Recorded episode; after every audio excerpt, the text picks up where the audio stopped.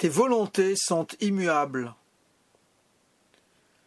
Comment trouver un équilibre dans les tribulations de l'histoire, dans l'exode et l'exil, problème de survie pour l'Israël ancien Comment ne pas être dispersé par un monde soumis à un rythme de plus en plus rapide?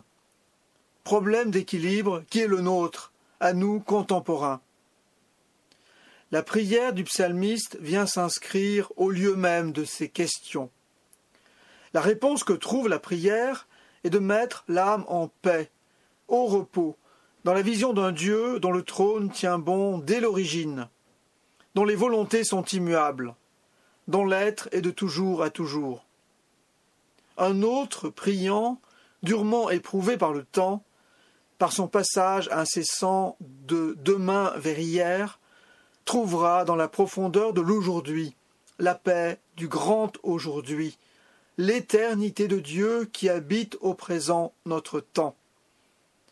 Et ce symbole biblique des périls du monde, flot du déluge, flot de la mer qui engloutirent Pharaon et ses armées, flot de la tempête où le prophète Jonas fut jeté au monstre marin, flot redoutable qui s'élève et élèvent leur voix et leur fracas, comme pour emporter le ciel dans leur fureur, ces flots sont impuissants devant la majesté divine.